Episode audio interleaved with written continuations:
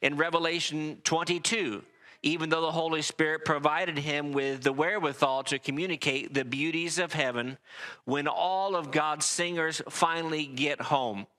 You know, the great thing about all of God's singers getting home, and I appreciate Eric picking these great songs out as we talk about this idea of a failure to boast, where we talk about heaven, where we talk about the focus being on God, is that all of us will be uh, accomplished singers in heaven.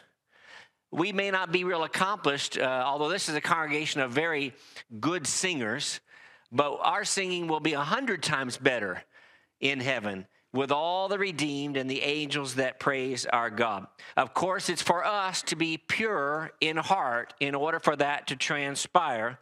And indeed, we will stand on Zion's glorious summit and praise our God together. Have you ever stopped, and I'm sure that you have, to picture what heaven will look like? We think about it, we sing about it, we talk about it, we even read about it in passages like Second Corinthians chapter 12, where our focus is this evening, and certainly in passages like the book of Revelation, where it gives us a picture of what heaven looks like. But in many ways, it seems to me that it is impossible to describe really how wonderful it will truly be. And we may have those conversations among ourselves from time to time about how beautiful heaven must be as we even sing. And then when we get there, we may turn to each other and say, This is far more beautiful than I would have ever imagined in the first place, because that's the nature of the presence of God. Our brother Jason talked about this a couple of weeks ago when he talked about the various reasons why heaven will be so wonderful. And one of the reasons, in fact, the primary reason it is so beautiful is not because of the streets or the, the gates or because of even the people who inhabit it, but because of the God who rules there and who rules on earth as well. And that's what we boast in. And that's what we're going to talk about tonight as we look at Second Corinthians chapter 12 verses 1 through 6 together. The subtitle is the idea of Paul, who is the author along with the Holy Spirit, and the idea of focusing on God.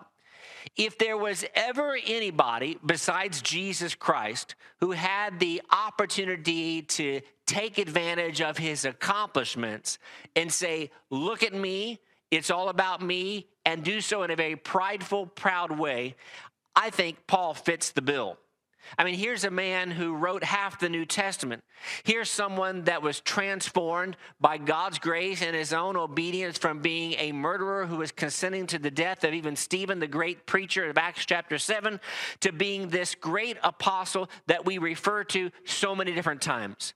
And as been said before, God, through Paul, shows us that he can take anybody in any circumstance and turn them into one of his servants. And a case in point for that is not only Paul, but the people that we interact with, who sometimes will argue, I'm just not. Uh, I'm just not good enough for God to accept me. I always go back to the Apostle Paul and say, if he can work in Paul's life and make him who he ended up being he can take your life, no matter how sordid its background, and make it better as well. Well, I want to read those six verses, and these six verses precede a more familiar part of the text because you're likely familiar with verses seven toward the end of the chapter where he talks about his famous thorn in the flesh. And that's a good sermon, uh, that's a good study. That's not the focus. It's prior to that what Paul has to say it is doubtless not profitable for me to boast. And we know what boasting means. In fact, when we're going to look at some word usages here, the word boast means to glory in something or to vaunt, often without good reason. I'm boasting in my accomplishments when I haven't accomplished anything. Or even if I have accomplished, I need to give the glory back to God in the first place. He says, It is doubtless not profitable for me to boast. I will come to visions and revelations of the Lord. And then he goes on and he says, in this language that even Brian talked about this past Wednesday evening, if I recall correctly, I know a man in Christ who 14 years ago, whether in the body I do not know, or whether out of the body I don't know, God knows. Such a one was called up to the third heaven. And I know such a man, whether in the body or out of the body, I do not know, God knows. How he was caught up into paradise and heard inexpressible words, which is not lawful for a man to speak or a man to utter. Of such a one I will boast, yet of myself I will not boast, except in my infirmities. For though I might desire to boast, I'll not be a fool, for I will speak the truth. But I refrain lest anyone should think of me above what he sees me to be or hears from me. And then he launches into the second part of that paragraph or argument to say, to buffet me, to ground me, to keep me humble. One of the key things that we're going to talk about not only tonight, but Lord willing, next Sunday morning, is the idea that a thorn in the flesh was delivered to him, a messenger from Satan himself. The word boast or boasting, as David Creech and I were talking about this a little bit uh, in uh, the outset of our worship service this morning, appears on numerous occasions in the New Testament, depending on the version from which you're reading, somewhere around uh, 44 different times. And of the 44 times that it is used, I think, I think that we learn a lot by counting. You know, I like counting. Uh, but I think by looking at this, we learn something about the character of the Apostle Paul in that all but four instances are used by the Apostle Paul. Which goes back to the argument that I started with that if there's anyone that could have boasted and said, Look at me and all I've accomplished and all the good that I've done and all the people I've baptized. In fact, 1 Corinthians chapter 1, he goes to great lengths to say, I'm glad I didn't baptize so many of you because I don't want the focus to be on me. And you may find it interesting that of the 40 instances by the Apostle Paul, 29 of those, so basically 75%, used in the two letters written to the church at Corinth. Now we know that there was a third, a preceding letter, it seems, to the church at Corinth, at the very least, because he makes reference to the previous communication in First Corinthians. And so I wonder if in that letter that he talked about boasting as well. Or maybe he talks more about boasting as the letters develop. If you know the character of the church at Corinth, you can understand why that may very well be the case. Paul stresses, however, caution in regard to his own boasting, saying, It's not about me. He is truly a man of humility, as we'll talk about, even as a witness to heaven and in talking about things that are indescribable. And it's those three aspects that I want to talk about for just a few moments together tonight. And we are blessed tonight with individuals who have a lot of Bible knowledge and who have read Second Corinthians chapter 12 numerous times in their lives. At the same time, we have individuals who may be here say, I don't even know what you're talking about when you talk about Second Corinthians. Uh, is, is, that a, is that a person? Is Corinthians the name of a man? Uh, is that just a fancy title given to someone? No, it's a group of people who lived in the city of Corinth in ancient Greece some 2,000 years ago. And this church was a very important church because it was located in a very important part of the world. But I often think about the church at Corinth. Anytime I teach First or Second Corinthians, and Jason's doing a good job with that, as do all of our Bible class teachers, I always think about a circle. And I think about a circle within the circle. And the outer circle is the culture of Greece. The inner circle is the church at Corinth which is trying to keep up some walls against that society. And that's challenging for all of us to live in a world but not be of the world. We've got to live in this society and interact with people and try to get them to appreciate the truth and uh, allow us to open the doors that Caleb prayed about at the outset of our services to, uh, this evening, but not be influenced and allow them to distract us or keep us from the job that we are supposed to be doing. I want to look at three quick observations. Number one is that Paul reminds me in his failure to boast about himself that humility is the key to a Christian's life. Someone once uh, said I was going to uh, accept the award for being the most humble man, but the moment I accepted it, they take it back away from me. And that's true. Humility is a funny thing because if we talk about how humble we are, we very, very, we very well are proving that we are probably not humble. So we lead quiet and peaceable lives, as the Apostle Paul would say. It becomes clear as you drop down in the text that Paul's man, it seems, though there may be some debate about this, and I go back to Brian's comment Wednesday evening, that it is himself. Uh, I am of the uh, mindset that the man whom Paul is talking about is himself. Though, if you said, I think it's someone else, I wouldn't argue with you. I would say that, that you may be right. One of us is right and one of us is wrong, and we may both be wrong on that. Maybe someone that you don't even anticipate. But it seems to me that verses 7, 8, 9, and 10 highlight back to the fact. And the reason that he talks in this third person is because he's wanting to deflect the glory from himself. He says, I'm not trying to vaunt myself and see myself as important, but rather I want the, the, the message to be important. And that's something that is true for all who preach the gospel, for all who teach classes, and for all who interact with others. It cannot be about ourselves. You may water, someone else may plant, but it is God ultimately, 1 Corinthians 3, that gives the increase. And so it's not a matter of, well, uh, this person baptized this many people and this person only baptized uh, so many people. That's not the point, and you understand that that's not what it is about. In verse 3, he uses a phrase in the New King James Version. He says, And I know such a man.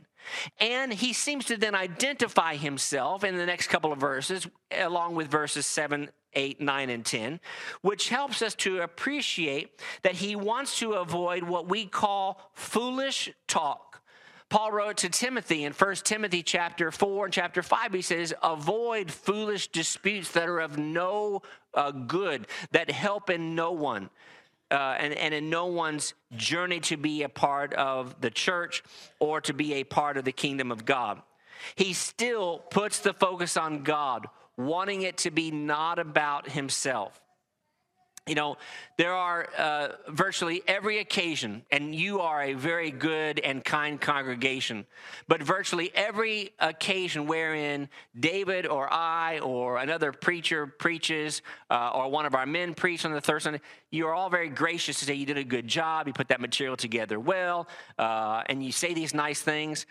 And that's great, and we need that, and that's you need to say that because preachers need to be supported and Bible teachers need to be commended for their efforts. But ultimately, it's not about what we have done, it's about the idea of what we have said. And it's about not our abilities, but it's the message. We are merely messengers who are doing our very best to communicate that in a tangible and easy to understand method and way. Even after what I would call this experience of being caught up into the third heaven, we'll talk about that here on our second observation.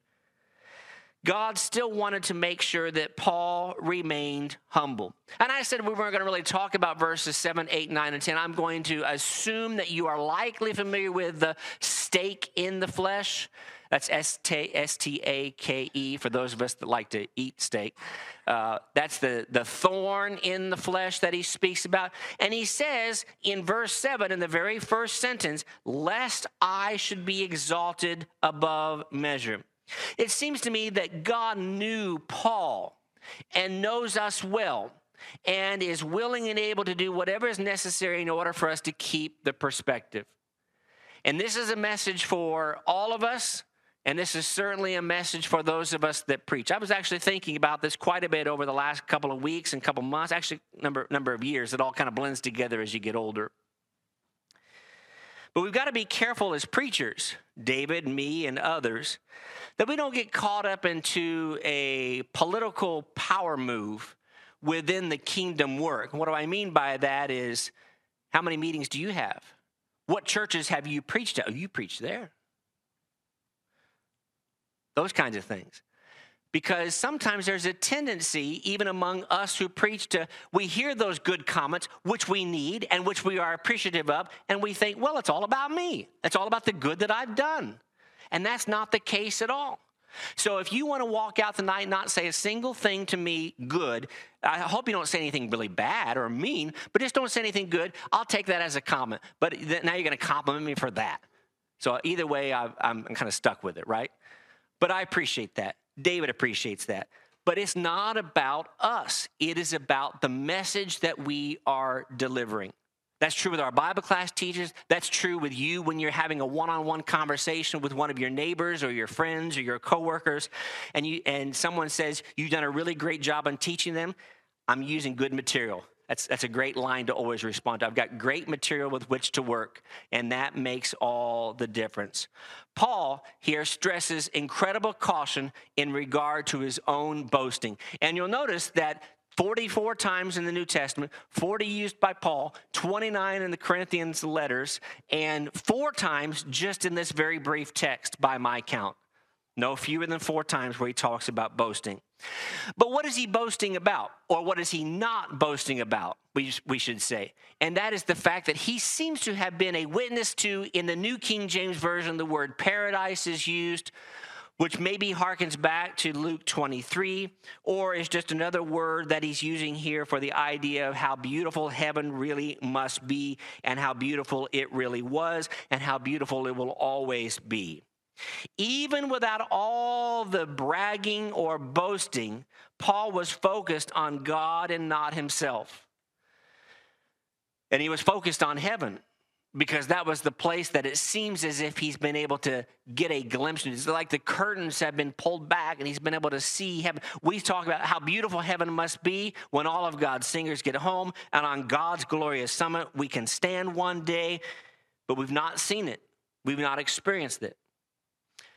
But if God were to privilege you with three minutes in heaven, say, I'm going to give you, I'm to give you 180 seconds. Look around, walk around, go wherever you want, take whatever path you want, look and see what it looks like.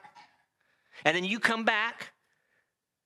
There's a part of you that may, just maybe, wants to say, out of the seven and a half, eight billion people in the world, he let me see it. And you may not say that, but you may be thinking it because that's an, incredible privilege.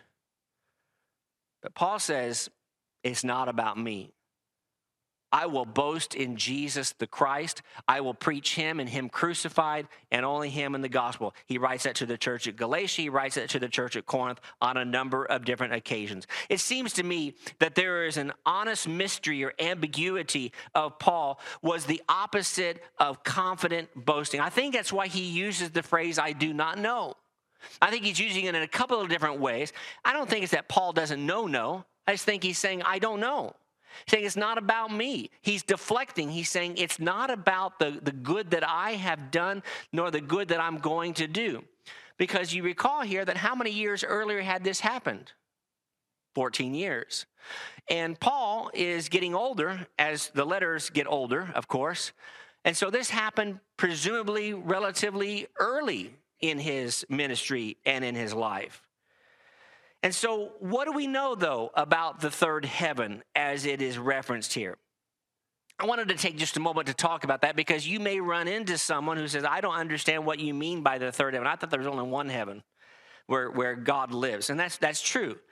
God is in heaven. When all of God's singers get home, when we all get to heaven uh, on Zion's glorious summit, we sing these songs about heaven.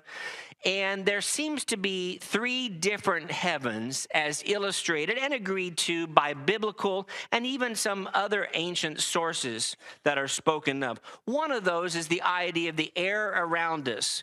We'll even say, look up in the heavens. Well, we say we're not looking up in multiple heavens where God dwells. We're looking up into the sky where the clouds are and where the birds fly and where all the things happen around us. We could even say that today we are blessed as we prayed with rain and it's come come down from the heavens. You could say it's come down from heaven. Yes, you could argue that as well, but you understand in a very literal sense, in an atmospheric point of view, it's come down from the heavens. Heaven number two seems to be outer space. Genesis chapter 1, Psalm chapter 19, we won't take the time to read those particular passages, talk about where the stars are set. And we live in a time and have now for almost 100 years where men and women can go up into space, though they cannot go into heaven, number three, which is the heaven that is God's home, the dwelling place of God. And I want to spend just maybe three to five minutes looking at just a couple of passages that I think help us to understand God's dwelling place. And we'll look at these from Matthew to Revelation. We'll look at four passages in real quick succession. The first of those is in Matthew chapter 6 in that great Sermon on the Mountaintop. And you probably know where I'm going here. And this is not a study of the model prayer what some refer to as the Lord's Prayer in Matthew chapter 6. But he says, In this manner, therefore, pray. And he says, and sometimes we, we, for, we forget about the details of this because we get caught up in just the overall message of verses 9 through 13. He says, Our Father in heaven. Is, is our Father in the clouds and in the atmosphere around us? Is he in space or is he in heaven? We say, well, he's in all of them. And I, and I, I understand what you mean by that. And I, I, would, I, I would agree. You got me.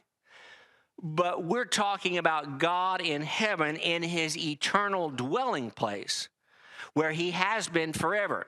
Now, what does it mean by forever? It means forever, it means eternity. How do I understand that? I'm going to confess to you, I don't. I am not smart enough to figure out eternity. And my guess is, is you would say, I can't wrap my brain around that either.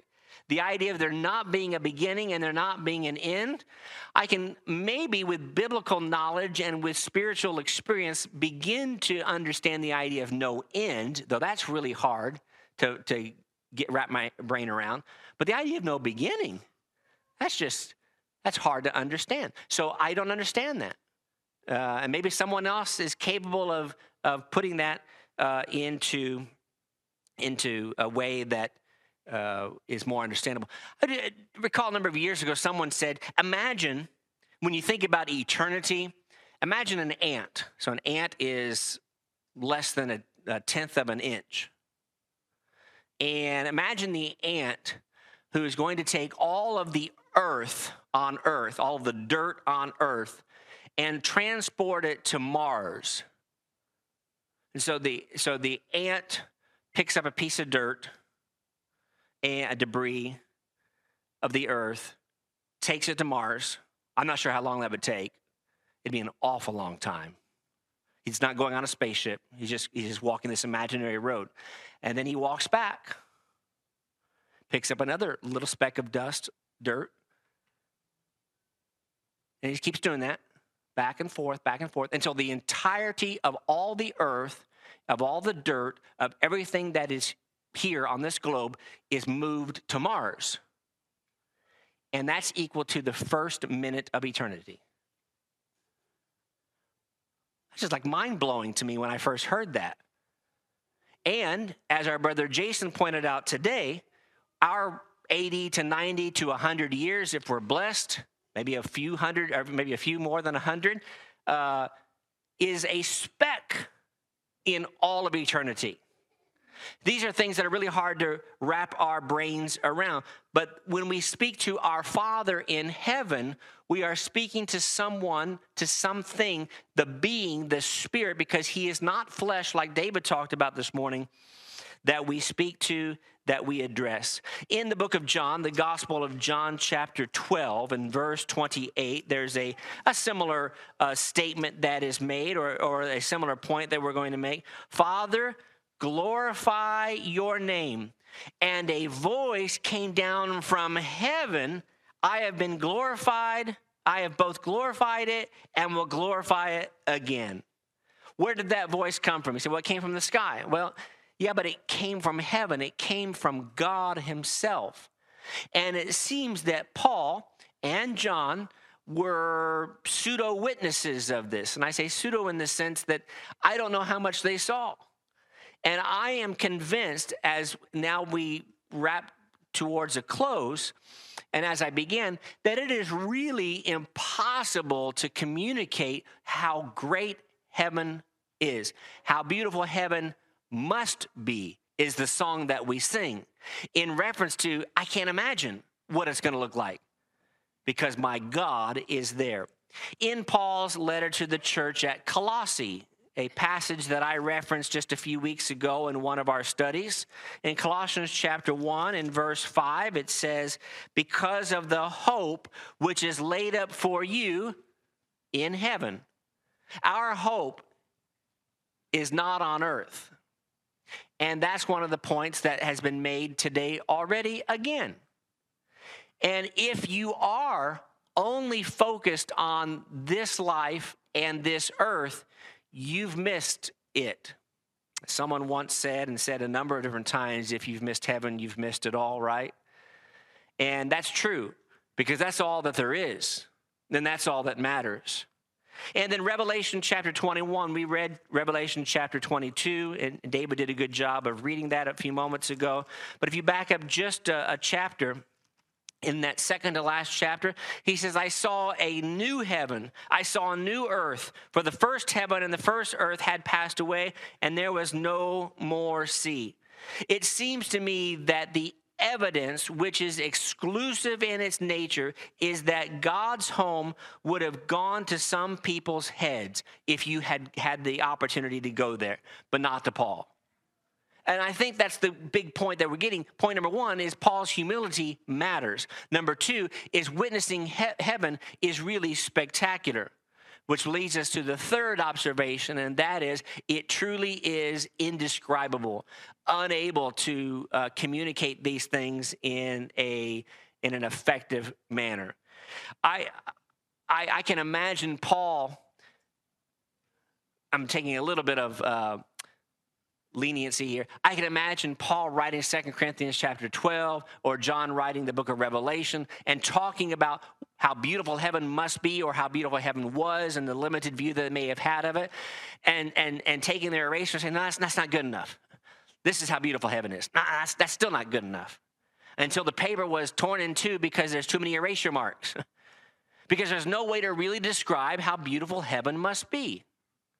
Because it's that wonderful.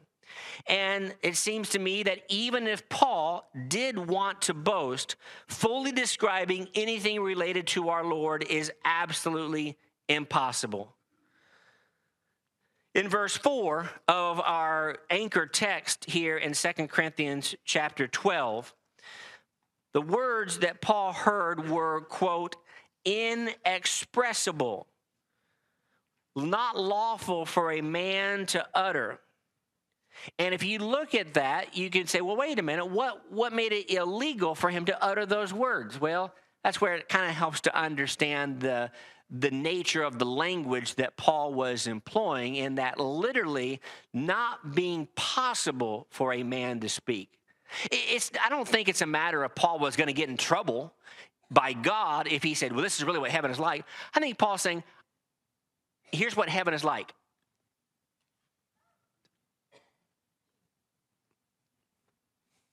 It's that great. And, I think the Holy Spirit uses things. I don't, I don't know if there are streets of gold. I don't, I don't know that there are mansions. Someone once said, I, I don't care about the mansion. I'll, I'll stay in the broom closet as long as I'm in heaven near my God. I don't, I don't care if I have a bed or not.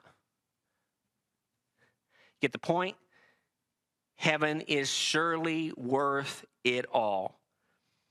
And John would be the one who recorded his own earthly or I'm sorry, heavenly experience. Because even the observable things of Christ on earth were impossible to record. Remember what John 21 says? And I find it interesting that John's the one who writes the book of Revelation by way of the Holy Spirit, and that John in the Gospel of John ends by saying, if I were to say everything about Jesus and everything about heaven and everything about the Lord, there's no way that the books on earth uh, could uh, contain all that information because it's just that mind blowing and that great.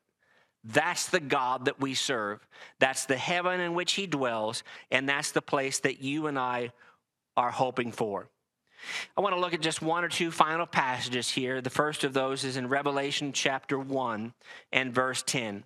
The book of Revelation, uh, chapter 1 and verse 10 reads this He says, I was in the Spirit on the Lord's day, and I heard behind me a loud voice as the sound of a trumpet. I wonder if, again, John wrote those words and then said, I just wish I could communicate how truly awesome it really was. And I've said before from this pulpit and other places that we use the word awesome in, in very interesting ways, sometimes not suggesting that it's, poor to do so. Uh, but you want to talk about something that's really awesome is being in the presence of God. Something that's really uh, just beyond comparison and without the ability to make it to, to voice it, it's got to be being in heaven. Paul, John, both lacked, it seemed to me, a full capacity or full ability to completely and fully communicate what they witnessed. I, I, there's some conjecture here, of course, but I, I just see Paul struggling to say, you can't imagine how wonderful it is going to be. And I suppose, and a little bit of conjecture, that even Paul and John, as witnesses to these heavenly things, would say, We still didn't see the tenth of it, or the hundredth of it, or the millionth of it, because of how beautiful it really was, and will be, and always will be. The fact of the matter is, is as we conclude, Paul failed to boast. And I put that in quotes because there's no failure on the part of Paul. He succeeded in keeping the focus where it needed to be. And the lesson for us and the application and the invitation for us is that being like Paul, and more importantly, being like Jesus Christ, enables us to see and to live in heaven for eternity. I don't know what it's going to look like. And I don't know if there are literal streets of gold and gates of pearl. And don't misunderstand me when I say this, but that doesn't really matter to me. I don't care if the streets are dirt. We're going to be in a great place. And you have the opportunity to be there in a place that Paul references and speaks so highly of. And we hope that you'll make the commitment to do that this evening. If you are here and you are not one of God's children, what does that mean? That means you've never been baptized for the forgiveness of your sins. It means you've not repented yet, as Brother Caleb led us in prayer. You got to have a penitent heart that say, you know what, I've, I've lived my life in ways that just were not appropriate. And you may say, well, I'm not a horrible person, but if you're not giving glory to God and not doing what He has asked you to do, then you're not doing what He has asked you to do. And that's what we're imploring you to do tonight. Maybe you want to study further about those things. We'd be glad to sit down and to talk with you, not because we are special, but because God has made us ambassadors, 2 Corinthians chapter 5, for his purpose to share this message with you, just as much as someone shared it with us years back. If you are a Christian not living correctly, need to make some sort of correction tonight, or you solicit the prayers of the brethren, we'd be glad to pray for you and with you. If we can help you in any way, let us know while we stand and while we sing.